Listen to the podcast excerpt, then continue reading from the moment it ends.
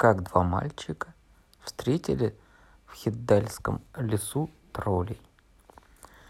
Когда-то давно в местечке Вок в Гудбранской долине жил один бедный человек со своей женой.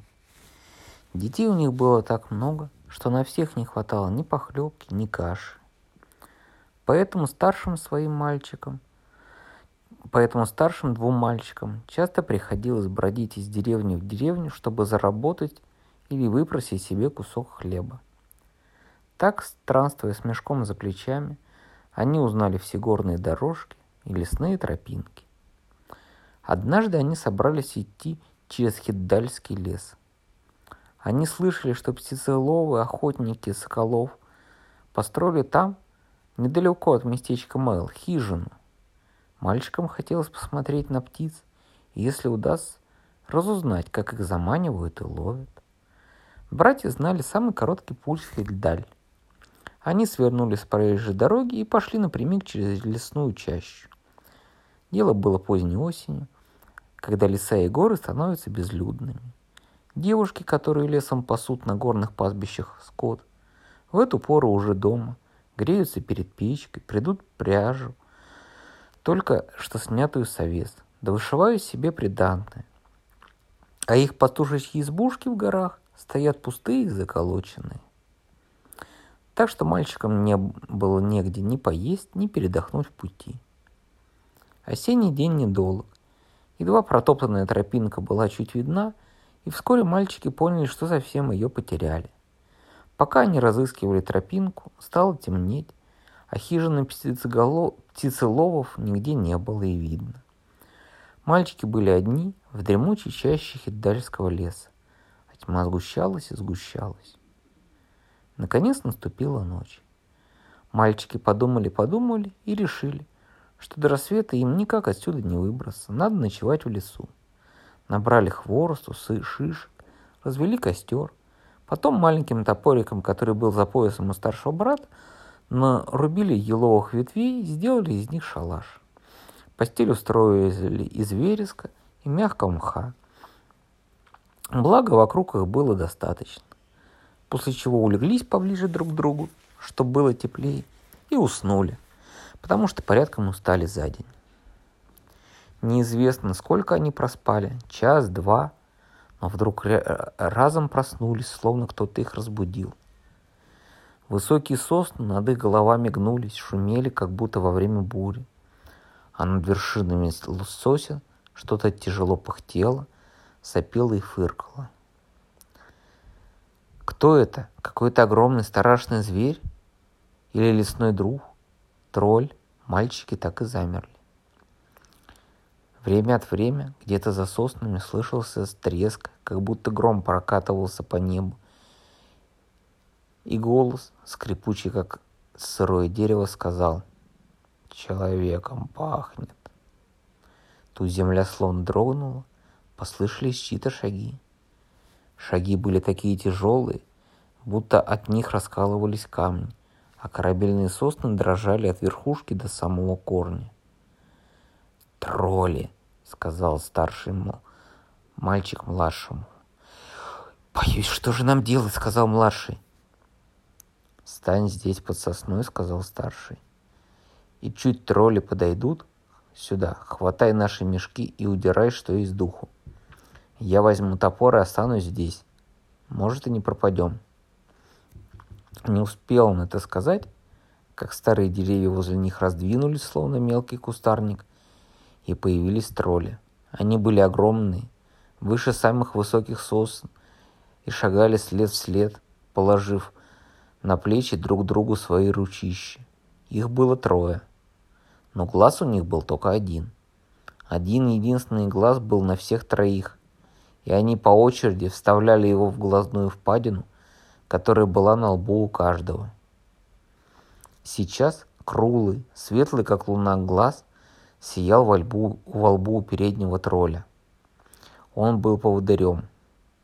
«Беги!» — шепнул старший брат младшему но не слишком далеко. Прячься в буреломе.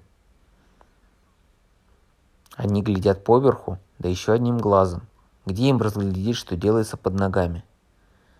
Младший бросился бежать, а тролли двинулись за ним.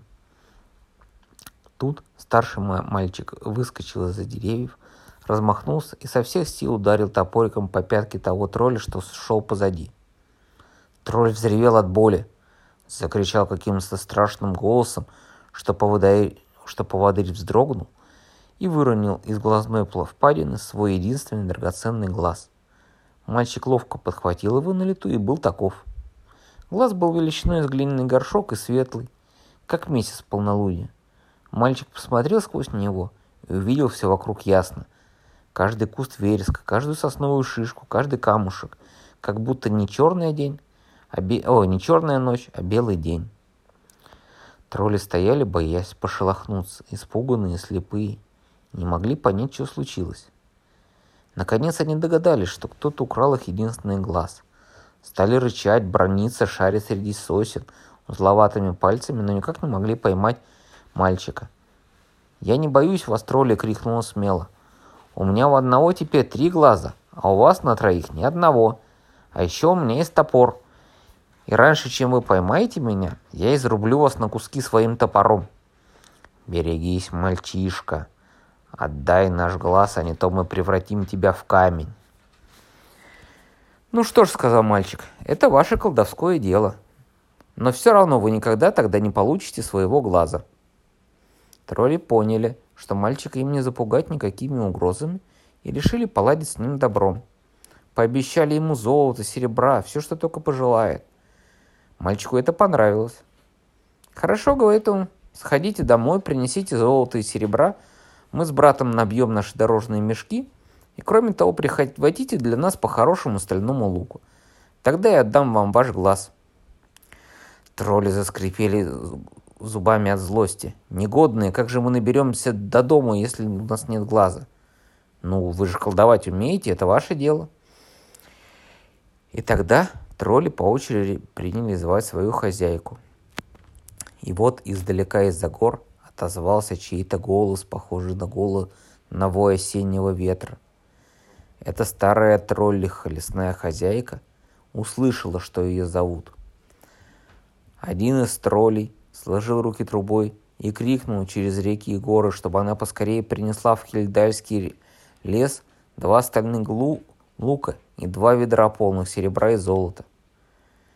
Прошло время. Земля загудела, зашумели деревья. Его эта лесная хозяйка прибежала на зов троллей с луками и ведрами.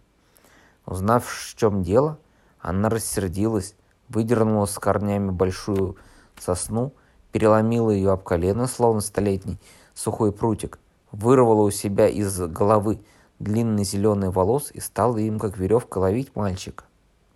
Но тролли, которым хотелось получить скорее назад свое сокровище – Стали уговаривать ее не трогать. Мальчика. Он жалит, как оса, хитер, как хитер, чего доброго в... отнимет глаз и у нее. Зеленая хозяйка зарычала, как разъяренная медведица, но не стала спорить. Она швырнула два стальных лука, два ведра с золотом и серебром и побежала обратно в горы. А тролли стояли перед мальчиком и протягивали ему свои узловатые руки. «Ну отдай же!» «Отдай!» «Ладно, берите», — сказал мальчик и отдал тролль мой глаз. Они засмеялись от радости и побежали вслед за лесной хозяйкой. Когда тролли скрылись за горами, из-за гор выплыло солнце.